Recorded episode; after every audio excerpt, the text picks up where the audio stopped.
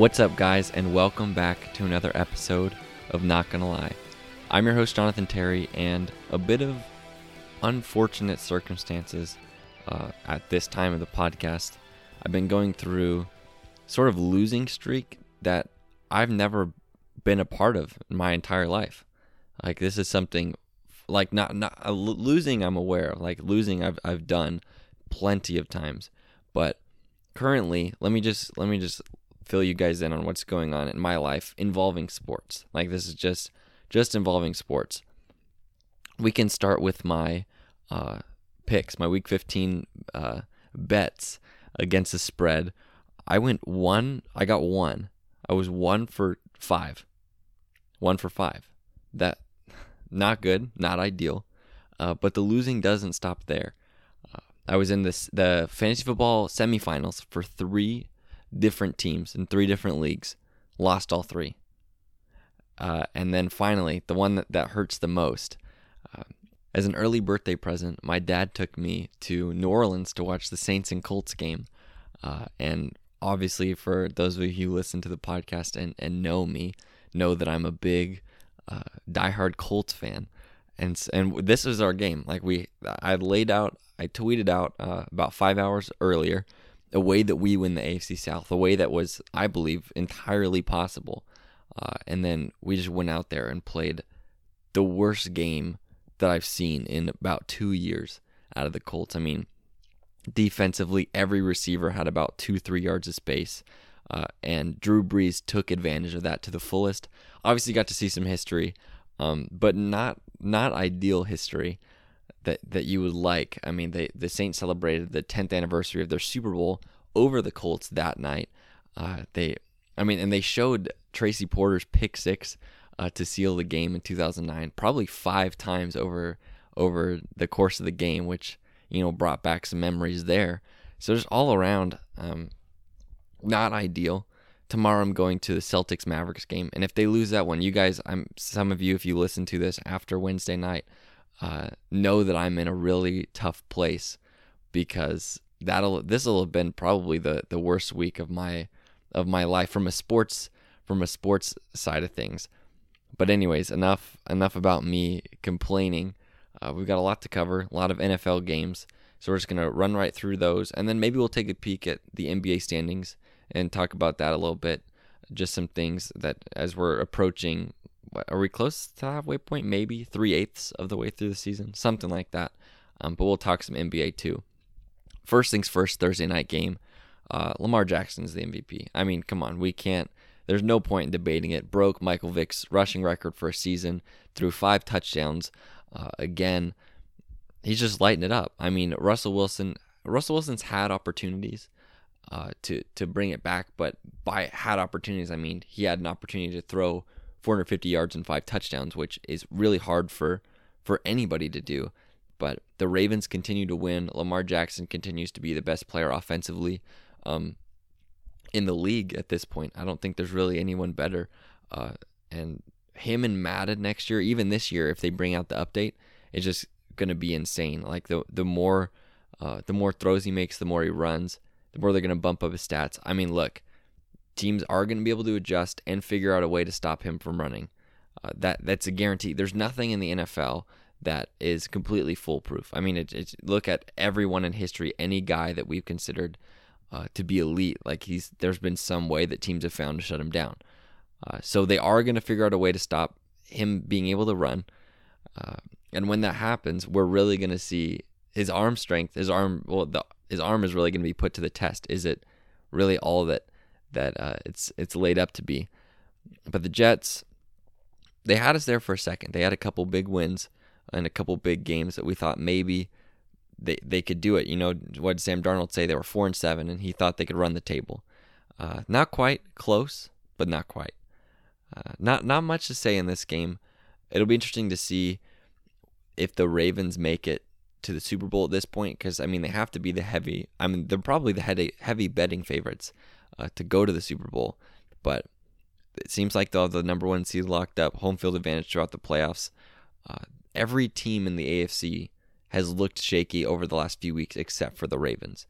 Uh, and I heard on uh, some other podcasts they were talking about that maybe the Ravens are peaking too early, uh, which is, I mean, it's a valid point, but at the same time, if they can continue this roll and teams still haven't been able to figure out a way to stop them. So if everything goes according to plan, they'll at least make it to the Super Bowl. Who they face, I'm not sure, but you gotta, you have to really like if you're a Ravens fan, uh, where where your team is at at this point in the year because they don't have an answer for Lamar Jackson. Well, let's keep it moving here. Spygate 2 uh, proved, you know, that there's there's a lot of, of questions there that still haven't been answered. A Patriots videographer was videoing an advanced scout for a do your do your job, an internet segment that the Patriots regularly run on their website. Uh, but he was found videoing the field, not only the field but the Bengals sideline, which is interesting because, I mean, well, first off, my first initial reaction is why why are they like it's the Bengals? They don't need to cheat to beat the Bengals. But Belichick's proven to be, you know, three, four, five steps ahead of what everyone's thinking he's going to do. I heard a theory that he's looking for substitution signals uh, since Zach Taylor, the head coach for the Bengals, does come from Sean McVay's coaching tree to, to maybe gain an advantage over Sean McVay. But even the Rams, I mean, they look like they're regressing. So I don't know. I'm sure he's got some plan because at first they said he was an independent contractor, the videographer, but then it found out find come to find out he's a full-time staff member for the Patriots. So not a good look. It'll be interesting to see what happens as this envelops over the next few weeks. But Joe Mixon, who I had on, on the bench in two of my leagues, one of them I wouldn't have started him uh, because I was good at running backs, but the second one I should have. I picked Patrick Laird, the Dolphins running back, over Mixon because I figured it's the Patriots defense. Uh, Joe Mixon, 136 yards, uh, and and Andy Dalton, luckily, kept the Bengals uh, on the losing end of things, throwing four interceptions, two of which were from Stephon Gilmore. Uh, Tom Brady did not look good, about 50% completion percentage for 130 yards and two touchdowns, uh, but they still won by 21, 34-13. They're 11 and three. Um, they basically have that two seed all locked up, barring two losses to the Bills and the the Bills and, and the Dolphins, which probably isn't likely. But no, actually, no, the Chiefs are 10 and 5, so they could. 10 and 4.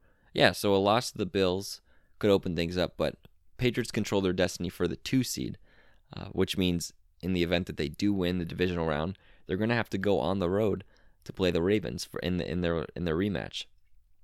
So we'll see what happens there. The Buccaneers, Jameis Winston, first quarterback in NFL history to throw 450 yards in two straight games lighting up the, the Detroit Lions. Uh, 458 yards, four touchdowns, and a pick. Had a pick on the first drive, and then other than that, looked pretty good. Uh, Chris Godwin, five catches, 121 yards, but he might be hurt. Uh, and the, the waiver wire pickup of the week, besides Kenyon Drake, and we'll get to him in a bit, but had to be Breshad Perriman. five catches, 113 yards, three touchdowns. Uh, the Lions, on the other hand, not looking good. David Blough, not the answer, unfortunately. Matthew Stafford, I think they announced today he would head to IR. So the for the Lions, the one thing you have to consider: um, do you take a quarterback? Is it time to maybe move on from Matthew Stafford? Just because I mean you don't know how serious his injury is going to be, and you can't be putting David Blough out there like he's not the answer, uh, long term, short term, at any time. Um, so you really need to figure out you know, do you do you take a first round pick in the draft and get a guy like that because they need offensive weapons. I mean, obviously, if everyone's fully healthy, this is a completely different season. But Matthew Stafford's getting older and older, and it won't be long before they will need a quarterback. And so it's better to be proactive, uh, and, and as opposed to waiting around and allowing you know guys off the street to come in and start at quarterback for you while Matthew Stafford's hurt. Uh, Bears Packers. This one was a heartbreaker. I was watching the end of this game. The Bears were one lateral away from walking into the end zone, which would have been an absolutely crazy ending to the game. I, I, I know that there's a lot of questions surrounding the Patriots at 11 and 3, but I feel like we need to start talking about the Packers at 11 and 3. Um, over the last few weeks, a lot of questions. I mean, they're playing teams close. They got blown out by the Chargers, blown out by the 49ers, beat the Redskins by five, almost went to overtime with the Bears barring that touchdown and two point conversion. Uh, and I don't know. I just they're not looking the sharpest. Uh, defensively, we thought they were good at the beginning of the season. Turns out the Bears' offense is just bad. Uh, and the last few weeks, I mean, you're playing against potential playoff teams and you're getting beat, uh, and you're keeping it close with teams that won't even get into the playoffs. I mean, this is this isn't a good look at all for them. Um, and you know, ideally, they're going to lock up that two seed, but they could slip to three, and all of a sudden you have uh, you're probably playing the Vikings at that point, and the Vikings can get hot at any time. I mean, they blew out the they blew out the the Chargers. We'll get to that game in just a little bit, but the Packers, I, there's legitimate room for concern. Uh, I know they're 11 and three, but I mean, you, you got to think these are some close games. Maybe they're getting them out of their system, you know, so then they'll be ready to blow teams out. But Aaron Rodgers hasn't looked good at all this uh, these last few weeks. I mean, looking at stats on the season, 24 touchdowns, two interceptions. I mean, that's ideal. That's that's really good. That's what you want. Last five games hasn't thrown over 250 yards, and but you take away the the Giants game where he threw for four touchdowns and 243, he's got three touchdowns in four out of his last five games. And like I said, throwing under 250 yards, throwing under 200 yards in two of those games, one of which was to the Redskins. Uh, so concern there for the Packers. I mean, it could all be nothing. It could just be them getting it out of their system, and in a few weeks, eh, when the playoffs come around, they'll be ready to go. But they're playing a lot of teams and a lot of games awfully close, uh, too close to be 11 and three. I mean, you could say the same about the Patriots. I'd say, but the Patriots have done it before, so that's that's the only thing there uh, that you know they've got a track record of being able to come from behind. The Packers, unfortunately, don't, especially with a new head coach. Uh, so keep it moving here. The Texans took one over the Titans in what would be a key pivotal game for the division. I mean, they'll play one more time week 17. Um, neither team looked great. Uh, Ryan Tannehill, about 60, 60% completion percentage, 279 yards, two touchdowns, and an interception. Uh, and Deshaun Watson, 19 to 27 for 243 yards, two touchdowns, and two picks. Uh, the Texans did a really good job of stifling Derrick Henry. And I mean, I say stifling, he got 86 yards, but compared to what he's gotten the last few weeks, I mean, over 100 the last four weeks before that. Not a bad, not bad. And I mean, really, really good. No rushing touchdowns either for him. Uh, so the Texans won it in Tennessee. So they'll play again week 17. Uh, I don't, I don't know. This the the wild card race these last few weeks are are going to be pretty intense. It's going to be a tight three-way race between the Texans, the Titans, and the Steelers. I mean, there's there's a way that both teams from the AFC South get in, uh, and the and the the Steelers are on the outside looking in. But we'll see what happens. Uh, I still I still like the Titans as a nine and seventeen. I mean, they've been nine and seven the last three years, and their last two games were against the Texans and the Saints. They're going to drop one. Definitely, they're going to drop one. So nine and seven for three straight years, but it could be enough to make the playoffs. Uh, we don't know. We'll have to see what happens. But interesting thing to watch out for there. Uh, the Titans could potentially be playing in their second straight play-in game for uh, the AFC, or well, basically for the playoffs. They lost last year to the Colts. Maybe they'll turn around with the Texans this year. Next game, the Chiefs beat the Broncos 23 to three in what was uh, a blowout in a in a snowy day. Drew Lock looked a lot more pedestrian than he did last week 18 of 40, 208 yards, and a pick. Uh, Patrick Mahomes, 27 34, 340 yards, two touchdowns. He also had an interception. But Travis Kelce, 11 catches, 142 yards, looked really good. Uh, the Chiefs are, are doing their best to you know figure things out as they go into the playoffs here. Like I said, they're they're making a case for the second seed. If the if the Patriots somehow slip up against the, the Bills, it's gonna be wide open for them there to take it. Having having that first round bye really could be the difference for a lot of teams. I mean, any team that you can get a bye in the playoffs, you're you're gonna want to take. Um, and if the Patriots are playing opening weekend, uh, especially against, I mean, you know, they'll play against like the Steelers or or the Titans, which they should be able to should be able to win. But then all of a sudden you're going on the road to play the Chiefs, in the divisional round, that's and then let's say you win that one hypothetically, then most likely you're going to Baltimore to play the Ravens. That's I mean three tough games, but only one of them you get at home. So this game, I mean, this Bills Patriots game that's coming up this Saturday is going to be big for not only the AFC East, but essentially the entire playoffs. Uh, because you know you don't, no one wants to play the Patriots. I don't think that's something that any team looks for. Um, they always hope someone else can take care of them. So maybe we'll see that. And you know, if they're playing Wild Card Weekend, have them play Ford on the road to the Super Bowl instead of three. Who knows? Uh, the Giants beat the Dolphins 36 20. Eli is now 117 and 117 in his career, and what will likely be his final start. Uh, the Dolphins get the tiebreak over the Giants, uh, losing, luckily, so good for them, moving up that draft order as much as they possibly can. Uh, Eli looked good at points, and he looked like Eli at points 20 at 28, 283 yards, two touchdowns, and three picks. Fitzpatrick looks as good as ever 23 of 41, 279 yards, and two touchdowns. Uh, Patrick Laird, the guy I mentioned before, I started over Joe Mixon, 12 carries for 46 yards. And Saquon finally had a good game.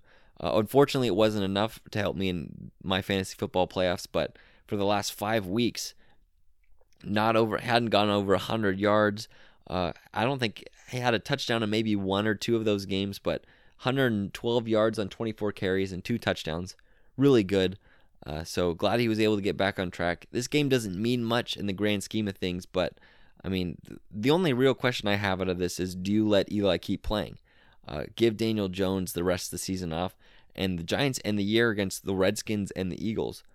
And it's very likely that Eli goes one and one in those games and is 118 and 118 in his career. Now, I said a couple weeks ago, if you remember, if Eli ends uh, his career with a losing record, there's no way he makes the Hall of Fame. And I'm staying true to that. I, I I really do believe that. But if he's if he goes in with an a 500 record, that's I mean that's a totally different story.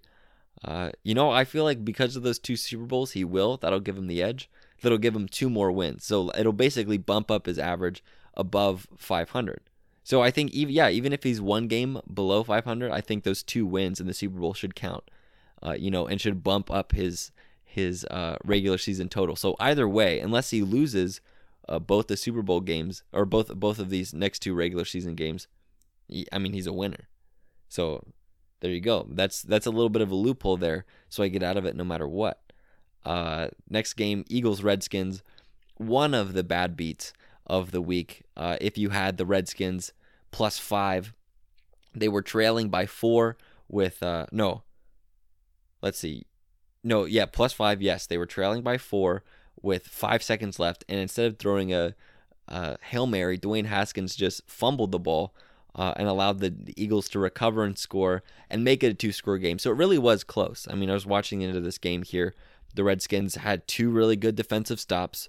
Uh, one of them, one of them was a fumble that they recovered from Carson Wentz and got the ball in like the 35. And both of those drives, where the the defense held they could only get field goals. And so then the, the uh, Eagles drove down the field. Uh, Carson Wentz threw a game winning pass to Greg Ward, which fantastic story. Uh, quarterback out of college, went undrafted, converted to wide receiver, and is now uh, essentially the number one target for Carson Wentz and a team that's desperate to make the playoffs at this point. So terrible beat there. Dwayne Haskins had a really good game, 19 to 28, 261 yards and two touchdowns a lot of room for growth there. Urban Meyer was in the stands, uh, and I've heard through Twitter from from different reporters that he's just there to consult on the head coaching search. He's not actually a candidate, which uh, is a move I like. I don't know if Urban Meyer really is um, set out or meant for the the NFL the NFL world. I think he's best suited in college if he decides to go back into coaching. I mean, if not, he can just consult all these teams on on um, on their on their search. But it is an intriguing idea because Dwayne Haskins obviously played at Ohio State under Urban Meyer, also Terry McLaurin, same same situation there. So those are two guys that have uh, that are familiar with him. But I just don't think his philosophy uh, will will really work out in the long run for for these guys. Uh, but yeah, we'll keep it moving. Seahawks Panthers. This game was a blowout. The Panthers made it close at the end, scoring two late touchdowns to pull it within a score. I think they actually had the ball with a chance to. Let me look and see. Let me look at this game log. No, they didn't. Okay, so they scored the touchdown Uh, and then the Seahawks ran out the last three minutes and 14 seconds. So they never had a chance to actually go down and tie it. Uh, and Kyle Allen is benched. It was announced that Will Grier, you may recognize that name, a brother of famous Vine star Nash Grier, uh, will start for the Panthers as, when they play the Colts in Week 16. Uh, and judging based off our track record, he's going to throw about 400 yards, um, three touchdowns, and break a couple records uh, when they play us. You know, just based off of how the last few weeks have gone. So good for him. Congratulations in advance, Will Grier. Um, you know, you may have done enough in the Colts game to prove yourself to be the starter for next year. So you're welcome. Uh, in advance, I mean, if you're listening to this after Sunday's game, then you know you're either wondering why uh, I'm congratulating him for something he wasn't even close to doing, which hopeful, or I'm a genius. Either way, um, I mean, what we can get into the Colts' problems at the Colts game when we talk about it later on, but let's finish it out here. Russell Wilson, 20, 20 of 26, 286 yards and two touchdowns. Uh, a good stat line. Like I said, Lamar Jackson has over these last few weeks has really turned on the Jets, uh, and I mean, literally and figuratively, and is in in first place by a lot in the MVP race. Um, so Russell Wilson's been having a good season, but he hasn't had that same level of production to match what Lamar Jackson's done on the ground and in the air. Chris Carson, really good game. 24 carries, 133 yards, and two touchdowns. McCaffrey tailed off the last few weeks, had 87 yards rushing in this game with two touchdowns. Uh, and Seahawks are 11 and 3 and now are the 3 seed, I believe, in the playoffs at this point. No, oh, no, I'm sorry. They're the 1 seed. Yeah, that's right. Okay. Uh, the the tiebreaker was really confusing me because the Saints did beat the Seahawks, so I would have assumed that put them in front.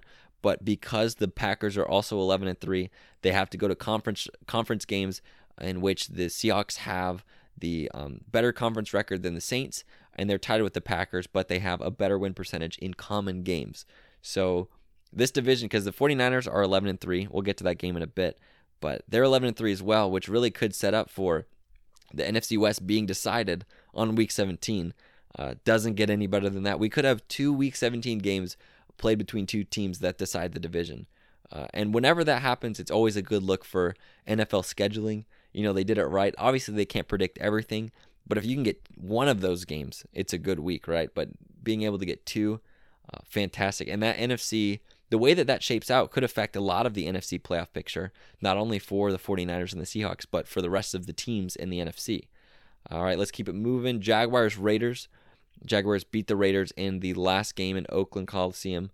Uh, the sad ending there. You would have liked to see them go out on a win, but I mean, the last few years, if you know they've they've lost so many that if they won in this game, it just wouldn't feel right. You know, so Gardner Minshew, Minshew mania may be back.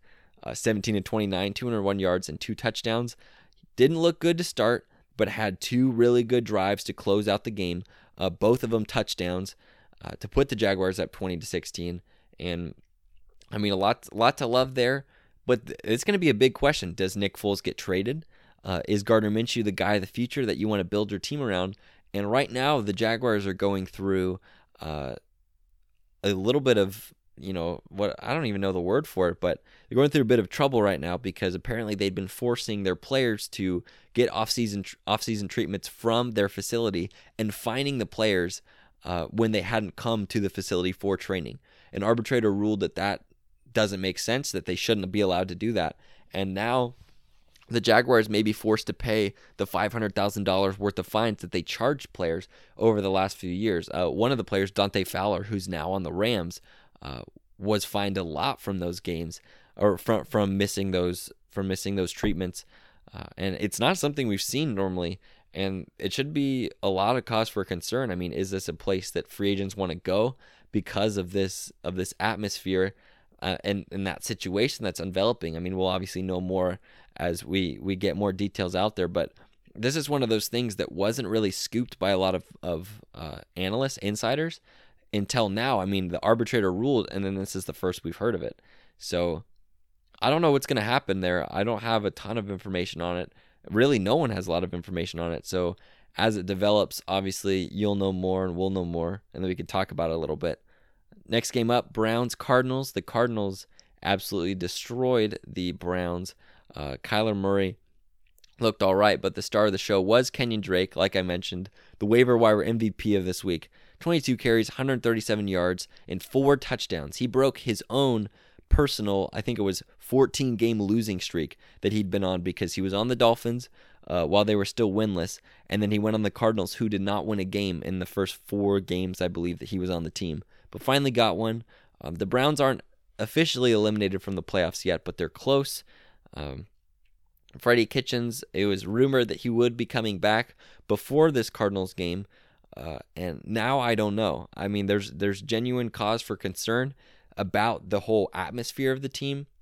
I mean, winning solves everything, and when you have this amount of of personality on the team, you know, you look at Baker Mayfield, you look at Odell Beckham Jr., you look at Jarvis Landry. I mean, those are three guys that um, like to express themselves both on and off the field.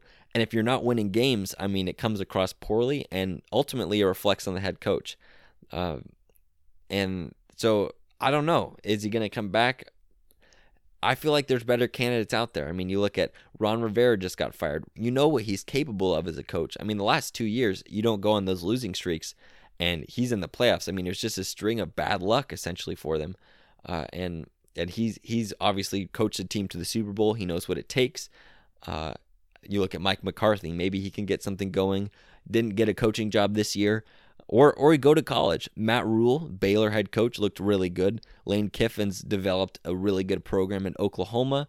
Uh, I don't I don't know. I mean, there's a lot of places to look, but I feel like Freddie Kitchens. I mean, it was a feel good story. He made Baker look like a really good quarterback last year, and maybe that's where he needs to stay is as an offensive coordinator. I mean, he he did well in that, but managing egos and putting out a game plan now, Baker Mayfield looks like a bottom bottom half of the league quarterback, which he's not. We know we know what he's capable of. We know you can build a team around him, but the way he's playing now, uh, it it doesn't look good. Vikings Chargers. This one was a blowout. I didn't expect the Vikings to come out and and put it together like they did. I mean, really, the Chargers with all their turnovers gave them the game. I mean, let's look at the turnovers here. Uh, they were plus six in turnover differential. The Chargers turned the ball over seven times. The Vikings only once. The biggest loss of the game, though, had to be Dalvin Cook. Uh, went out with an injury. Uh, looked like he was in a lot of pain. I mean, you know, wish him a speedy recovery, and the Vikings are going to need him as they come into this the playoff push. Uh, and big win for them, 39 to 10. Another another quarterback controversy here in in Los Angeles for the Chargers, Philip Rivers. I mean, do you go with Tyrod Taylor? Do you draft a guy? Do you stick with Philip Rivers? I mean, it seems like we're just playing the same loop over and over again in his career. Uh, down down by a touchdown with the ball four minutes to go, and he turns it over. I mean, this game was a blowout, but there are so many close games this year that could have swung either way. I mean, if two go their way, they're seven and seven and right in the thick of of the playoff hunt at this point. Uh, and so I mean, yeah, there's a lot of unfortunate games that that they didn't get. I mean, looking at it here, they lost by three to the Broncos. They lost by two to the Chargers. Lost by uh, three to the Titans. A touchdown to the Steelers. A touchdown to the Broncos. A touchdown to the Texans. Three points to the Lions. Uh, but the only bad thing is that 29 point loss really screws up their plus minus differential. But they're still plus nine. So they're a five and nine team with a plus nine uh, plus minus differential. I mean, you don't see a lot of teams like that. Uh, the yeah, so interesting to see what will happen in the offseason. Some changes need to be made uh, because they're they're too talented of a team to be wasting uh, wasting these games. No team under 500, especially four games under 500, should have a plus uh, a positive plus minus differential. It just doesn't make sense. Moving on here. Speaking of blowouts, Cowboys looked really good. Tony Pollard and, and, and Ezekiel Elliott both rushed for over 100 yards. Uh, Tony Pollard averaged 11 a carry. The game started in a bit of controversy with apparently Dak telling the refs that he wanted to kick, not defer, which essentially meant that the Rams would get the ball for both halves. But then, thanks to uh, the audio team, we got a recording about midway through the first quarter where he clearly says, uh, We want to kick, we're going to defer. Uh, and and so the NFL talked to the officials at halftime and said that the Cowboys should be getting the ball, which makes sense. I mean, if he if he had said we're gonna kick three times, like I can see them saying, "All right, you want to kick, you're you're kicking." uh, but he clearly said, We want to kick, we want to defer. Uh, he knew what he was talking about, and the ref should have known what he was talking about as well. But it didn't matter. I mean, they could have kicked the, the Rams the ball about three or four more times uh, in order to give them a chance to keep it competitive. Great running game uh, by them. Dak did what he needed to do. I mean, if the running game gets going, Dak just has to fill in the cracks there, and I think that's where he's most effective. They're they should be a run first team, uh, but they've been playing from behind so much that Dak's been having to throw the ball a lot out of necessity. Um, the Rams, something's wrong with Jared Goff. They were talking about a finger injury of some sort. Uh, threw the ball 50 times, 33 completions, 284 yards, two touchdowns and a pick, but he missed bad. There were a lot of throws where he was just over top of Cooper Kupp to the side of Tyler Higbee, uh, something like that. But speaking of Tyler Higbee, uh, I picked him up three weeks ago in one of my fantasy leagues. Have not regretted it since. 100 yards in his last each of his last three games, um, and is really emerging as Jared Goff's number one guy now that Cooper Kupp started to fall off. I mean, this game, six catches, 41 yards, had a touchdown late, but not ideal for Cooper Kupp fantasy owners, and he may very well have lost a lot of uh, a lot of teams a, a, spot in the final this week with his performance. Uh, then the last of the day games here got the Falcons and the 49ers. The second bad beat of the day. Uh, first off, Falcons miraculous touchdown with two seconds left, where uh, Julio Jones gets just an inch on over the line. Like the ball barely goes over. If the 49ers defensive back hits him high, that's not a touchdown, and he gets stopped at the one, uh, which is what everyone initially thought. But then on the kickoff, the 49ers tried a lateral action, tried to, you know, put together a little miracle. Uh, they threw the lateral bad. The Falcons recovered, scored a touchdown, and the over hit on that play. So I know I know of, of a guy who bet both um, against. So he bet the Eagles minus five, and he bet the over in this game. So he was a happy guy, but it's got to suck for anybody who put both games uh, and and they they win against him. So yeah, I mean, just looking at it here, the 49ers controlled their destiny. I mean, they they put themselves in a really good spot. Obviously, still had to win Week 17, but they were leading the um, NFC playoff race. They had just come off of a, a thriller with the Saints where they beat them and then they just put up this dud. I don't know what it is. They they always seem to play well against uh, the top tier teams in the NFC, but struggle. I mean, they played the Cardinals close uh, a couple weeks ago, um, just barely lost to the Ravens. You know, obviously losing to the Seahawks in overtime. They played some really good games, but and I and I feel like this Falcons game has to be an outlier. Like you can't put together. Um, they played. Let's let's look at their schedule here. Over the last three weeks, they really went through it, playing the Ravens, Saints, and and the uh, Packers. Blew out the Packers, 37 to eight. Lost to the Ravens on a game-winning field goal by Justin Tucker, and then beat the 40 or beat the Saints on a game-winning field goal in New Orleans. So really good. I I mean, I still like them. Uh, the Saints are are really surging up as one of the more complete teams. I do think it's going to be the two of them but that being said, if the Seahawks go out and win uh, on Week 17, I could easily see them making the NFC Championship game. Uh, I, I really do think whoever makes it out of the NFC West has got a real shot to make it to the Super Bowl. I think it'll be it'll be 49 uh, winner of the NFC West facing off against the Saints in the NFC Championship game, uh, and and I mean we'll go from there. That's as far as my predictions will go at this point. Um, I mean, in the AFC, it's got to be the Ravens and honestly, whoever the two seed is. I really think whoever, if it's the Chiefs or the Patriots, whoever makes it is the two seed. So I think it's really going to be one and two out of each. I don't see. It just seems like the last few weeks that the talent gap between those teams are so high that it's got to be the one and two seeds out of each.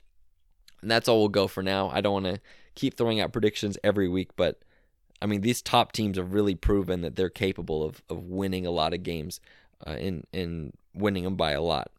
Then the final game on Sunday, Bills Steelers. Bills won 17 to 10 to strengthen their, their hold on the five seed and the in the AFC playoff race. And the Steelers looked not good offensively. A lot of room for concern there. I mean, we knew Duck Hodges wasn't the long term answer, but not the best game for him. Four interceptions. Uh, James Conner only had 42 yards on the ground. Uh, the Bills looked really good. Defense, both defenses looked really good actually. Josh, they held Josh Allen to about 50% completion percentage, 140 yards and a touchdown. Singletary had 87 yards, but he fumbled. Um, I mean, the Bills they need a lot more help weapon wise. I really do think Josh Allen can be uh, an above average to elite quarterback in the NFL given time.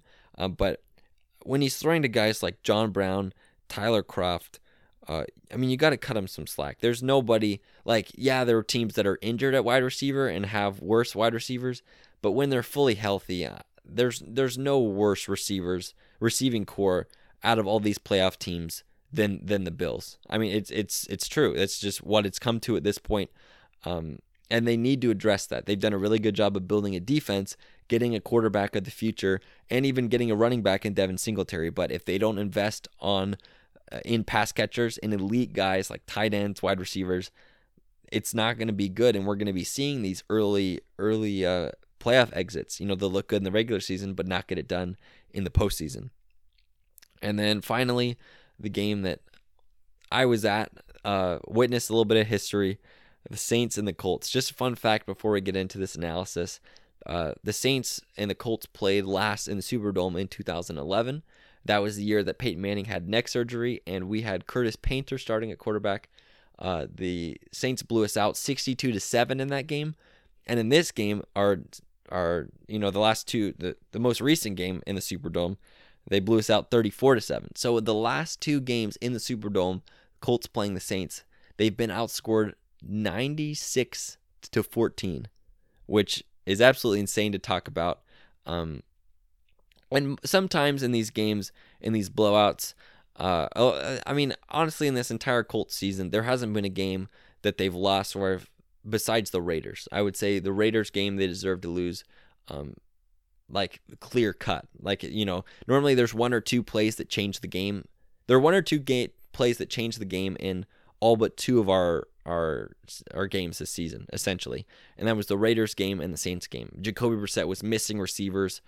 Ours, it looked like uh, defensively we were playing a mix of zone and man that just allowed receivers to catch the ball anytime they wanted to. Uh, I mean, yeah, Drew Brees made some tight throws. I think they were talking about his tight throw uh, com- uh, completions. Where he only had seven tight window completions out of the 30 passes he threw. I mean, normally a quarterback's going to throw a lot more than that. And there's a reason he was 29 of 30 on the game because he only made seven tight throws. Uh, and the rest of the time, it was just green grass for any receiver that wanted. I mean, Taysom Hill got caught a touchdown too. Everybody was open. Anyone they could have thrown anyone out there, and they would have had about five yards of space to catch the ball. Um, offensively, Jacoby's missing throws. I mean, you look at his stats over these last five weeks. I think there's legitimate reason to to believe that he's injured. Uh, the Colts have, have done this in the past. They did it with Adam Vinatieri this year. Didn't tell us about the lingering knee injury that he had. He wanted to play through it, and now he's getting surgery on it. And he was feeling it as early as week one. They didn't say anything. Uh, Jacoby Brissett has not looked the same. I mean, at the before his injury against the the Steelers, he had 14 touchdowns, three interceptions, he was he was a dark horse MVP candidate. I think if he had the yardage, he would have been right up there. But he was third in passing touchdowns. Three interceptions is you know a really good ratio right there. But after the injury, I don't think he's thrown over 300 yards once against the Titans. Um, the rest of the time, it's been like under 200. Let me let me look up his stats here. But I I don't know. There's I mean I was searching it on Twitter today, trying to figure out maybe if if there's you know there's reason or there's proof behind this. Um, but yeah, looking at his stats here, Jacksonville 148 passing yards, Houston 129 passing yards, then Tennessee and Tampa Bay he had 319 and 251, and then 165 against the Saints. Um, his passer rating hasn't gone over 100 since uh, since that game, which 100 is normally like your above average mark. Um, which in in before that he'd hit over the 100 mark four different times as a starting quarterback, and he'd hit over 97 times, only hit over 90 once in the last five games. Um, not good, really not good. Uh, the one guy I was talking with Hayden about this. Maybe we draft a quarterback. I mean, looking at it, we're in the we're in the same boat the Bills are. I think, um, yeah, we've had a lot of injuries this year, but we don't have a lot of offensive playmakers. I mean, Parris Campbell could be a guy, but he's been injured a lot. He's played in like four games this whole year. Devin Funchess has been on IR since week one, and T.Y. Hilton's been dealing with injuries, but he's also 31. So plenty of room for concern. Um, and especially because we spent so much time building up our defense that uh, you know this is this is the defense that we're we're excited about, and we've got a lot of young stars. Darius Leonard, uh, Justin. We brought Justin Houston on. He was supposed to make a difference there. Uh, Malik Hooker, Khari Willis, Bobby Okereke, and now all of a sudden we get torched two weeks in a row uh, by two NFC South offenses that are really good. Don't get me wrong, but if our defense is all they're cracked up to be, we're not getting blown out like that. Uh, so all around, one of the worst games I've seen them play this season, and unfortunately, it had to be the one that I was at. So uh, Jim Irsay, if you're listening to this, Colts owner, um, can I, can I get a refund? Can I get uh, tickets to another game that you guys can win? Uh, just because uh, it was it was tough. I mean, besides Drew Brees breaking the uh, career passing touchdown record and breaking the completion percentage uh, record and breaking most passes, breaking his own record of most passes without an incomplete pass. Uh, the game sucked. I mean, it's, just a tough, a tough one to be at for all that, for all that travel time, all that build up. Uh, considering how close we were potentially to being back in the playoff race and how close we would have been with a win, uh, it sucks.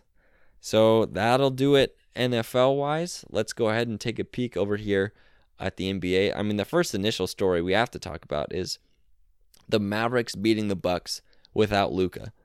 Uh, I didn't think that was possible. I mean, without Luka, I, I figured the team would fall apart and crumble, and they very well they very well still could do that.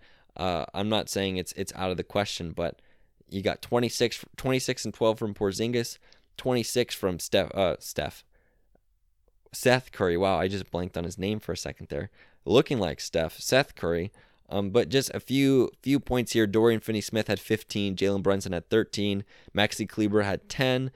Uh, and even, I mean, looking at the game against the Heat, who are also a really good team, they played them. They forced overtime, and they didn't have Luka for half the game. Uh, so, really something. Uh, the the Mavericks may be legit. We're at the point where where teams are really starting to solidify themselves. Um, in you know in their in their standings and and who's good and who's not. The Mavs have played the Lakers close twice. They took the Heat to overtime without Luka, and they beat the Bucks without Luka. I mean, there's uh, and I'm sure they've got they've got plenty more of those types of games in them. At this point, 10 games over 500, where the seven seed is two under 500. Uh, there's, you know, it looks good. It really does look good for the Mavericks to make the playoffs. And if they can keep playing teams close like this, they can make some some noise. Uh, one of the interesting, really interesting teams, um, surprise of the season is the Thunder. They've gotten a lot of production out of Shai Gilgeous-Alexander, uh, one of the guys that was sent over in that Paul George trade, including what felt like 20 million picks, 20 million first round picks. But I mean, he he's making a case for most improved player of the year. Uh, Pascal Siakam is also making leaps. And I think he won last year, didn't he? But I, I mean, either way, he's turned into a top five guy. Uh, but Shai Gilgeous, 18 points, three assists, uh, five rebounds, uh, all around, lots of production there. I didn't think they were going to be able to make it work with three point guards, but Chris Paul's been able to carve out a role. Shai Gilgeous has been able to carve out a role, and Dennis Schroeder has too. Chris Paul, 16.2 points, uh, four and a half rebounds, and six assists. And then Danilo Gallinari, uh, getting 18 points a game with six rebounds. A lot to like there. And the West is a lot more tame than we initially thought it would be.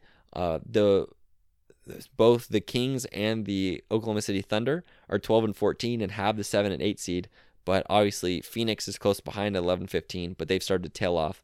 Portland's making a run, 11 and 16. Uh, there's a lot of teams with 10 wins. Let's see, let's look at this here.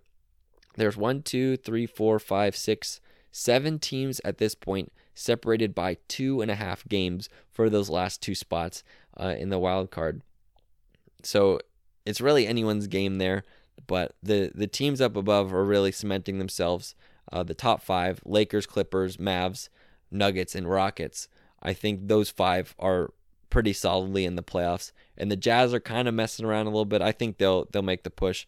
Um, obviously, some stuff to figure out with Mike Conley, uh, in in working him in the offense and that sort of thing. Uh, Eastern Conference, the Heat look good. I didn't even consider them a, a real threat, but they played the Lakers close a couple games ago. They beat the Mavericks in overtime. I mean, they're just they're winning.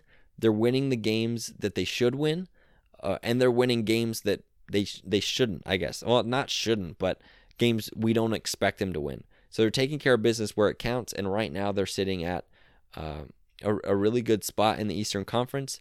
Fourth, the fourth seed right now, 19 and eight, um, right in the middle of the pack there, and they'll probably stay. I can't imagine.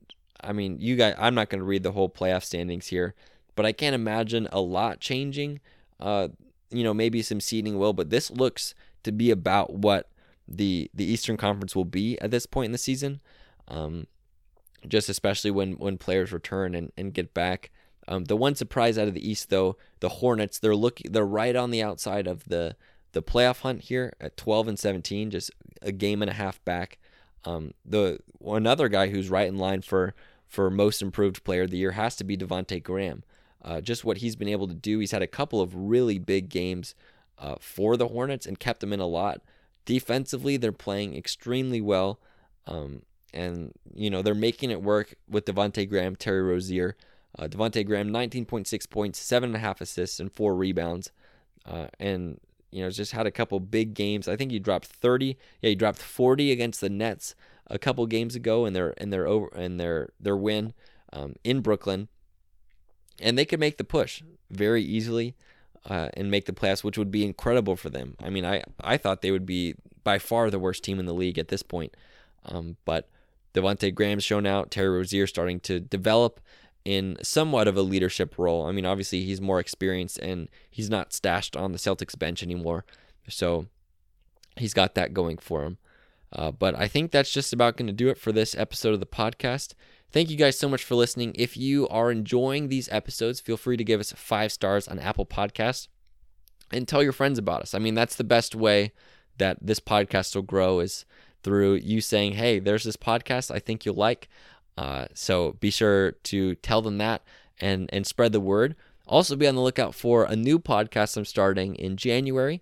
It's called the Shallow Dive Podcast, where we take a look uh, at things in and around the sports world that could be from sports history uh, topics on sports psychology, uh, stuff like that. Hopefully, we're gonna get a lot of really cool guests that are experienced in uh, in what we're gonna be talking about. Episodes are just gonna be 15 minutes long, exactly. So right to the point. Get your information, and you can feel like an expert on a topic just having spent 15 minutes. So I'm really excited about that one. So I hope you guys will give that a listen, check that out, and we'll be promoting that more as we move into the new year when it'll start. So thank you guys so much for listening, and we'll see you next week.